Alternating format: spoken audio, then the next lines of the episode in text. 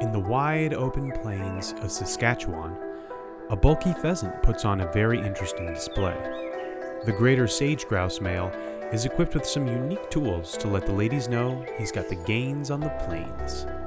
The dance party is on at the House of Grouse, and as you might expect, it involves strange sounds and undulations.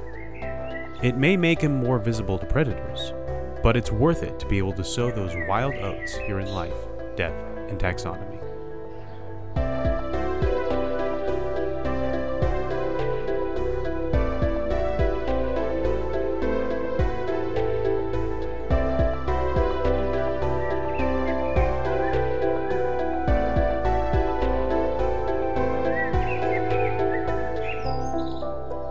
Welcome back to Life, Death, and Taxonomy. It's your 30 minutes of interesting animal information. I'm Joe. And I'm Carlos. Thank you to Cassie for the creation of our theme song. To hear more of Cassie's music, please search Cassie Michelle on YouTube or Spotify. And thank you to Johanna for the creation of this week's artwork. To check that out, you can visit us at our home on the web at ldtaxonomy.com. And a very special thank you to our patrons, to Jesse Raspilich, Carol Raspilich, Richard Caspar, Lottie and Aubrey. Thank you so much for your support. It's greatly appreciated. Thanks for helping us keep the lights on. And today we're talking about the Charlie Chaplin of chickens, but more on that later. That is a tasty way of looking at it. I don't know. Maybe I'm just... we are talking about the greater sage grouse. Why grouse. Does Charlie Chaplin... What does that have to do with food? No, chicken has to do with food. Yeah, I guess. I called it a Charlie Chaplin of chickens because it looks kind of like a chicken, but it's in black and white. Ah, I see. I thought it was because it was a performer. True. That works too. And also doesn't speak. The greater sage grouse is also known as a sage hen. But we're going to call it here Poppin' Robin Kenny G, because it plays the sax. And the game with game. Nice. Bibby thought of a song. She was just feeding the baby. Just, and I told her, because I always tell her about what animal we're covering, and she helps me with the nicknames, and so she's just feeding. She just thought of a song for it, to the tune of Rudolph the Red-Nosed Reindeer. They are dashing and dancing and prancing for vixens, praying that Cupid will give them their fixins. But do you recall the strangest feature of all? That's all she got, because she was done feeding. But what's the strangest feature? We're about to find out. It's the major fact. Let's taxonomize it first. Oh, you want to hear the taxonomy? Well, it's in the kingdom, you know, love and are in the kingdom Animalia. Mm-hmm. It's in the phylum Chordata. It's in the class Aves. We're talking birds. It's in the order Galliformes. We're talking chickens. Well, fowl. Ground fowl. Ground feeding birds like turks. Turkeys like we just ate.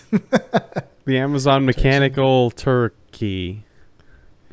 The family is Fascianidae, which is pheasants and partridges, which are in pear trees and jungle fowl.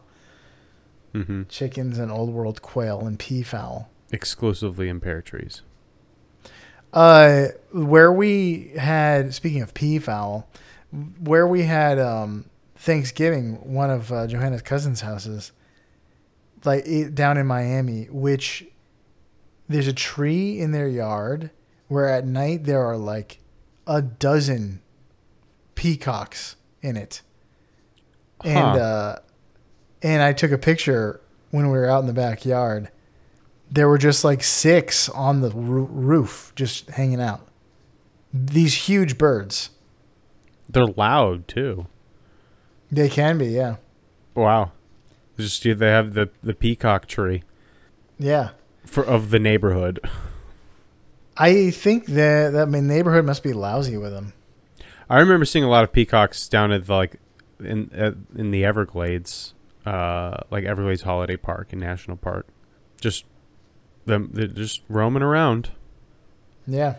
They're in the genus Centrocercus. Centrocercus. Yeah. And the species is Urophasianus. Centrocercus.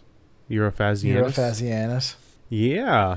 Well, we would know, sit here and figure out what those two words mean if it weren't for the fact that we are talking about a bird, and those ornithologists are on their venery game, because it's time for my favorite part of the show, critter groups, the part of the show where I ask you, Joe, a question, and that question is the same every time. What is the name of group of this animal, or what is the term of venery, or what is the collective noun? 2 weeks in a row where I get to do critter groups. Can't believe that's the streak. But we are talking about grouses. Grice? Grousen? I think it's grouses, but grice is fun. Yeah. It sounds tasty, too. Chicken and grice. Yeah. Chicken fried grice. Chicken fried grice. So, yeah, if you saw a group of grouses, what would you call it? Would you call it A, an altar of grouses, B, a bevy of grouses, C, a culture of grouses, or D, a dither of grouses? Give me A and B again. Altar and bevy. Altar, bevy, culture, dither. A, B, C, D. A culture of grouses, final answer. That is incorrect. The answer is bevy. It's a bevy of grouses. Ornithologists strike again. There's no rhyme or reason. It's just nonsense. Yeah, it's really easy to stump you on that one. It's like Parliament. It's like murder of crows. Like, I mean, at least murder makes a little sense because they're carrion birds, but that's it. Yeah, it's definitely harder to stump you on the nitty-gritty nomenclature because you can use language skills and logic to at least narrow it down. I also do not believe that ornithologists are coming up with this stuff. I think it's just people on Reddit. Well, the ornithologists have to call the groups of them something. A group, a flock. No, flocks. What do you mean? We don't need. These are ground fowl. They're flocking this way. Those are ground dinosaurs that were in a flock.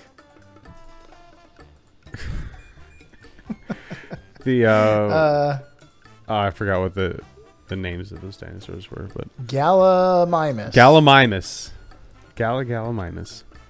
That's another thing that's made up. Dinosaurs. All right, so for you out there in podcastia,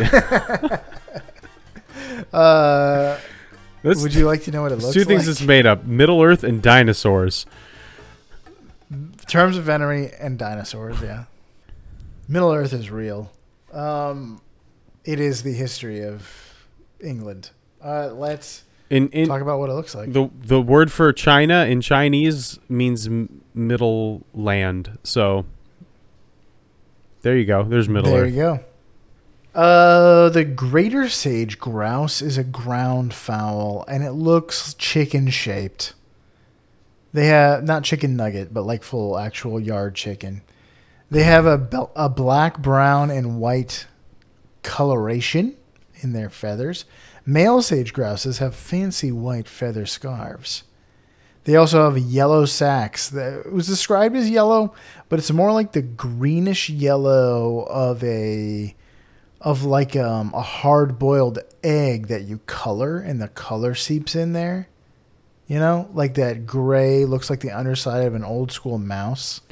Yeah, it looks like old rubber, like rubber from the 90s. Like yeah.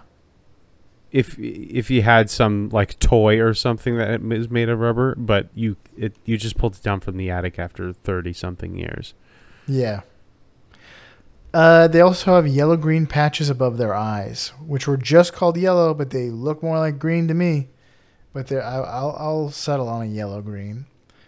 Males have tail feathers that stick up like a peacock and look pointed. Look like a fancy hat.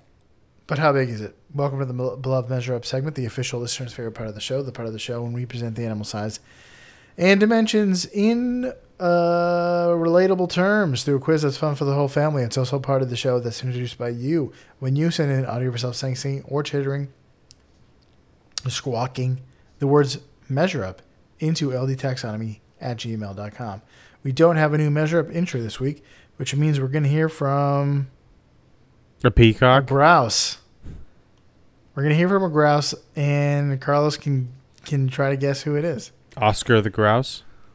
No, not again. Without further ado, the listener's favorite part of the show. You've lived next door to us like forever. Well, that's the blasted point. I've put up with all your noise and nonsense for too dang long. I can't take one more second of it. Do you know who that is? Like a tamer Bullwinkle? The character's name is Mr. Grouse, and he lives next door to the Loud family on the Loud House, which was a Nickelodeon show. But do you know who the voice actor is? No. John DiMaggio. That was John DiMaggio that I just heard? Yeah. That man's more talented, even more talented than I thought, and I already thought he was very talented. He plays two voices. That didn't sound anything like him. That's why I'm renting a place till my house sells. I need some peace and quiet, and I need it now. All right, I kind of hear it now. Yeah, you can kind of hear it. It's there. Yeah. But somebody has to tell you that it's there. It's right. Once it's there, I can see it's the Butter Mayenhoff effect. Yeah. Butter my what? Butter the chicken and the chicken and grice. Buttered grice. Let's talk length. Males are larger at 26 to 30 inches, which is 76.2 in British. 76.2 centimeters. How many grouses go into the height of the world's largest thermometer? Here's a hint. The giant thermometer is one of those things that's not really one of those things. It's in Baker, California. In reality, it's a steel sign with a digital with digital numbers that was built to commemorate the heat record of 134 degrees. In Death Valley in 1913. One of those things on the roadside that's not really one of those things. It's just a big statue of one of those things. They didn't just get gallons and gallons of mercury. Yeah.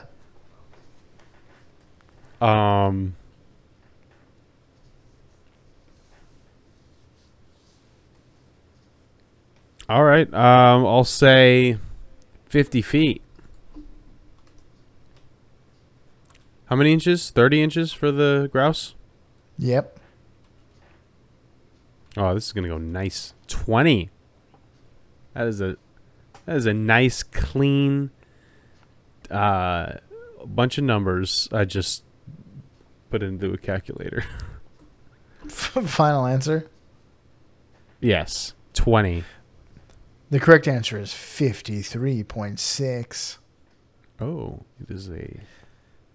The sign is the exact number of feet as the number of degrees it was in Death Valley in 1913, 134 feet tall. It has never gotten hotter than that? I thought the world was heating up. They told me the world was heating up. Not in Death Valley, it's regular... I feel like in the 1910 times, all the records were set. The worst hurricanes, the worst heat rate waves. The 1910 times the world was crazy. Everything's fine now, though. Yeah. The weights. Let's talk about that. They're between 4 and 7 pounds. Or 3.1 kilograms if you speak British. How many grouses go into the weight of the king candle? I'm pretty sure the British are all about pounds. Yeah, they like pounds as well. The king candle is a big candle in South Deerfield, Massachusetts, in the Yankee Candle Village flagship store. If it was lit, it is theorized that it would burn for 7.5 years. All right. He's the villain in a Rankin and Bass holiday special. Yes. No, the kings are usually good guys. Like the king You'd of have the to toys. Be the candle miser. Yeah. Or the candle warlock. Or King Candle is a good guy. He sends the heroes on their journey. Yeah, or he helps them midway through, like King Moonracer. Yeah, that's what I was thinking. Of kings, I was only thinking of Santa, who's not really a king. And King Santa. And King Moonraiser.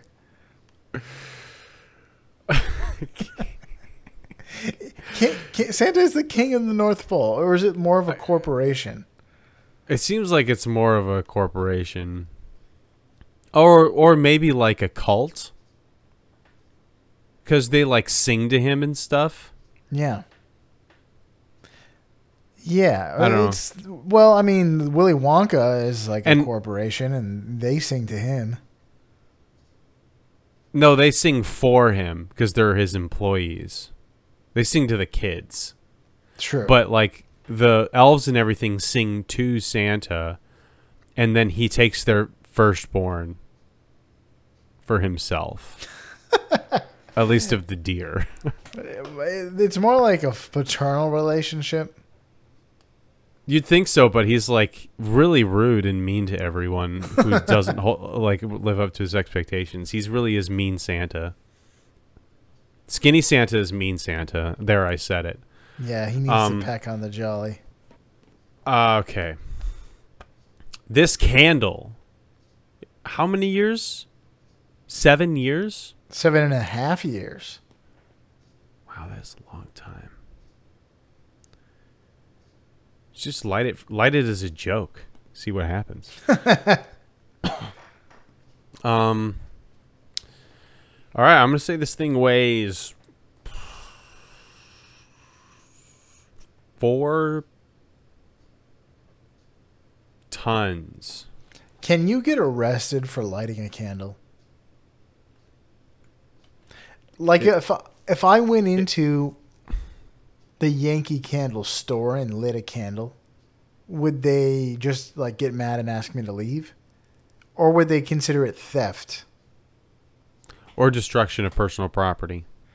I guess it's sort of akin to like taking a sip from a drink. You have used up some of the product. Yes. So maybe you could go to jail. Maybe you could get arrested. Or you just have to pay for it. Yeah, probably. That's the most logical. Or get sued. Okay. So I'm going to say this is 8,000 pounds. I'm just picturing like a water tower sized candle here. Like something like the lighthouse, the little lighthouse that's at in Key West. Okay, just divided by 7. 1,100. That's my answer. 1,100 grouses go into the weight of this of King Candle. The correct answer. Final answer? Yeah. The correct answer is 196.7. What a tiny, weak candle. Unlike the thermometer, this is one of those things that really is one of those things. It's a real candle. The King Candle is 1,300 pounds. 1,377. Yeah, I was picturing like something that was in the neighborhood of 30 feet tall.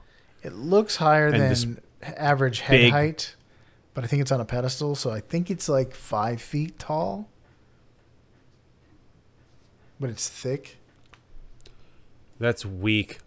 Give me some time. I'll make a 30-foot candle that'll blow that out of the water. You want a lighthouse-sized candle that's going to burn for 25 years. But oh no, I mean, goodness, how if that little pathetic thing will burn for 7 years, the one I'm going to make is going to burn for a century. I want to know, does the king candle have a thick wick or many regular-sized wicks? Or just one long regular-sized wick. If it's one long regular-sized wick, it's just going to burn a hole through the middle. It might lose structural integrity once the heat gets trapped. Well, the wax will fill it up where the wick is, and then you just never be able to light it again. And eventually the wax would harden, and you lose the wick forever. Yeah. Does it smell anything like anything? I want to know more about King Candle. Let's go to South Deerfield, Massachusetts. But that's all I got for that. Would you like to hear some fast facts before we get into the major fact? I sure would. The Greater Sage Grouse lives in North America from the western U.S. to Alberta and Saskatchewan, Canadas. All the Canadas. Both I like the Alberta, Canada, and the Saskatchewan, Canada. I like the idea that the name of the province or whatever territory is an adjective that modifies the noun, which is Canada. Or it's a Canadian schism where they both think that they're Canada and they both have a prime minister. A pope, but, yeah. Yeah. The Canadian pope. They're too mild-mannered to have a schism like that. No way, yeah. They didn't have like a big trucker thing and several other things in recent years at all. They don't migrate very far during the winter, but they will move to lower elevations with their native range to escape the cold. So they won't go to Mexico, but they'll come down from the mountain. They don't have a passport. Same. The greater grouse is the greatest grouse in North America. It's a big grouse. Sage grouses like sagebrush. Who knew? They enjoy nesting in sagebrush with a canopy overhead. And the canopy is usually a tree, not like a gazebo or something like that. Chicks are able to fly after only 2 weeks. But they only become adept flyers around 6 weeks. Sagebrush isn't only their home, it's also their food. 62% of their diet is made of sagebrush, which is supplemented by other grasses, legumes, lettuce, and herbs. Unlike your backyard chickens, they don't have muscular gizzards, so they can't eat seeds. Toss some seeds to a grouse and they will turn their beaks up at you and fluff their fancy feathers. I was going to say scarves, but it's 11:30 and I couldn't remember the word for it. They may be eaten by coyotes, bobcats, badgers, and birds of prey. And that's all I've got for that. Is there anything more interesting about this black and white chicken? There is. So, oh man, I forgot that we named these major facts. I gotta name it. I mean, I've already used Pop and Robin, but that's probably the best one. Kenny. Playing the sax. Sexy sax man. Did you ever watch that video? Dun, dun, dun. Yeah, I guess so. Where like this guy with no shirt goes and plays like Careless Whisper at, Target or whatever. Oh, he just walks into places. I was thinking of a different song, but yes. With a saxophone and just plays that exact song.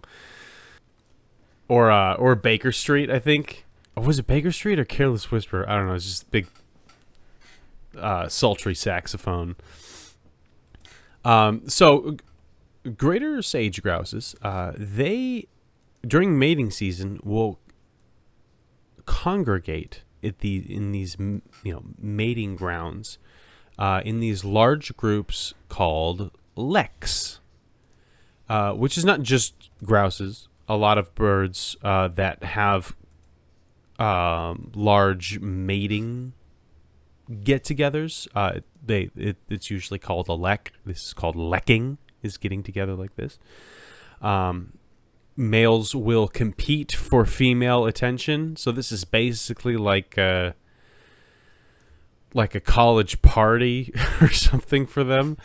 Like many birds, the males will compete by putting on a display. They are the larger and more ornate of the two sexes, which also makes them bigger targets for predators, but worth it, right? During dawn and dusk, they will fan their tails, puff out their chests, and make this really unique sound, which I'll talk about in a second. Males only patrol a small patch of the lek that's just a few feet wide. But if other males start to get into that small zone, they will violently defend it from other males. It's kind of like laying down like a blanket at Coachella or something like that, and no one else can. That's your zone, So males have a very interesting looking chest, we'll say. Big pecs. They have these two large air sacs that you mentioned in the front of their chest. It can actually inflate quite a bit. They are air sacs, so they're not just there for show. They can hold up to 4 liters of air in total. And so what they'll do is they'll inflate these sacs as much as they can. And then they'll do this kind of like undulating strut forward, like a chicken strut, mm-hmm. That sounds tasty too. I would definitely order a side of chicken struts. It's just scaffolding that's holding. Yeah, it's just they're support beams made out of chicken. Chicken fingers, yeah. Chicken fingers are held up by chicken struts. So they'll do this strut forward, and that will close and rapidly deflate these air sacs, and it makes this. It's hard to describe this sound. I may have to put a little bit more work on you, Joe, as the editor, but maybe we should put that sound in here. Let me just look it up. Or you could just put it in. What's a grouse sound? Gary Poppins is his name. We can't talk about chickens and drumsticks.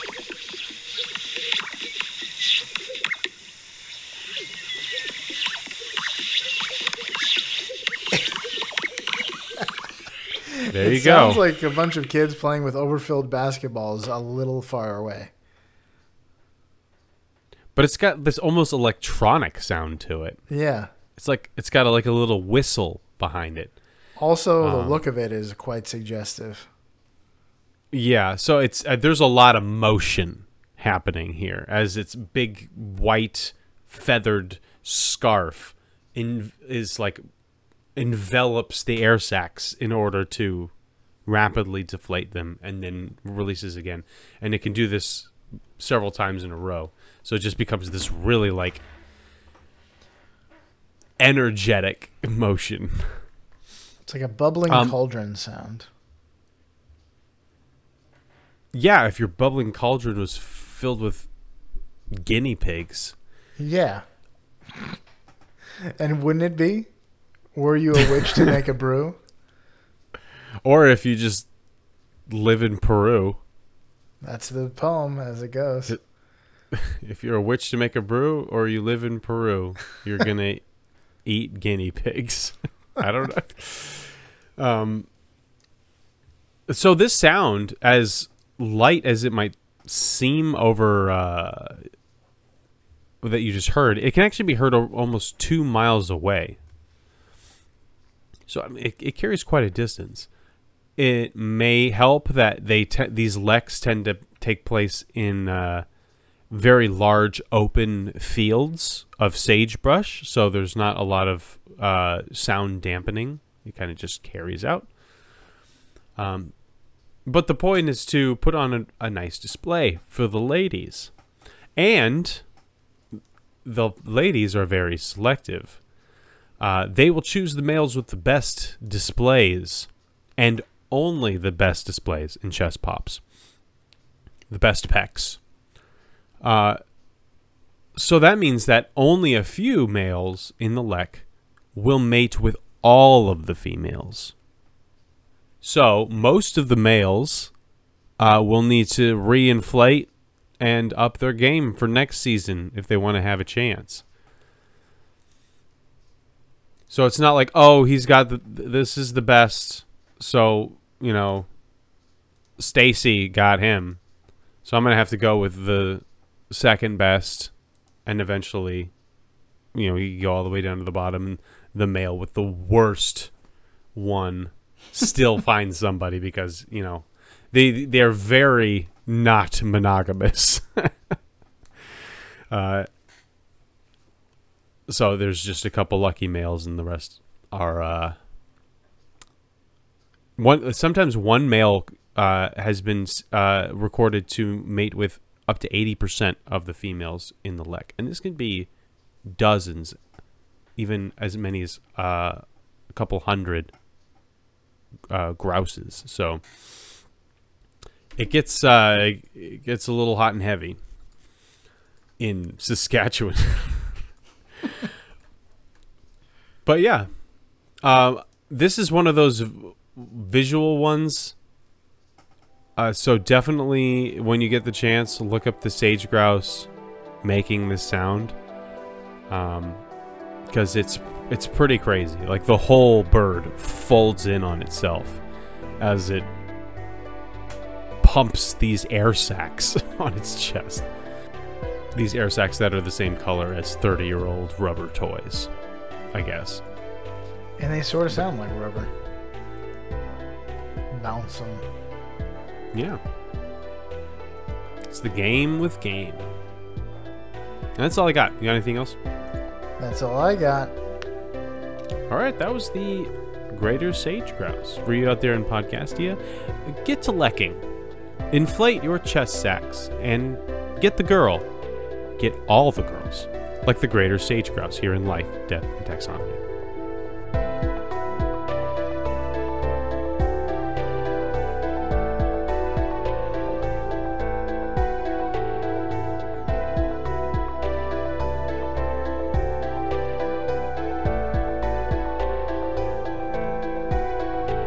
Hey Taxonomy Titans, I just want to remind you that we now have a Patreon. Patrons can see full video episodes and get shoutouts on the show. But ultimately, it's a way for you to help us cover some costs and get even better. Still, reviews are the best way to help us grow. So if you haven't left one yet, we'd really love to hear from you. As always, thanks for listening and engaging.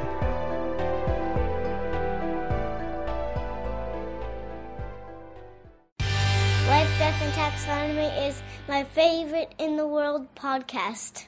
That sounded a little creepy.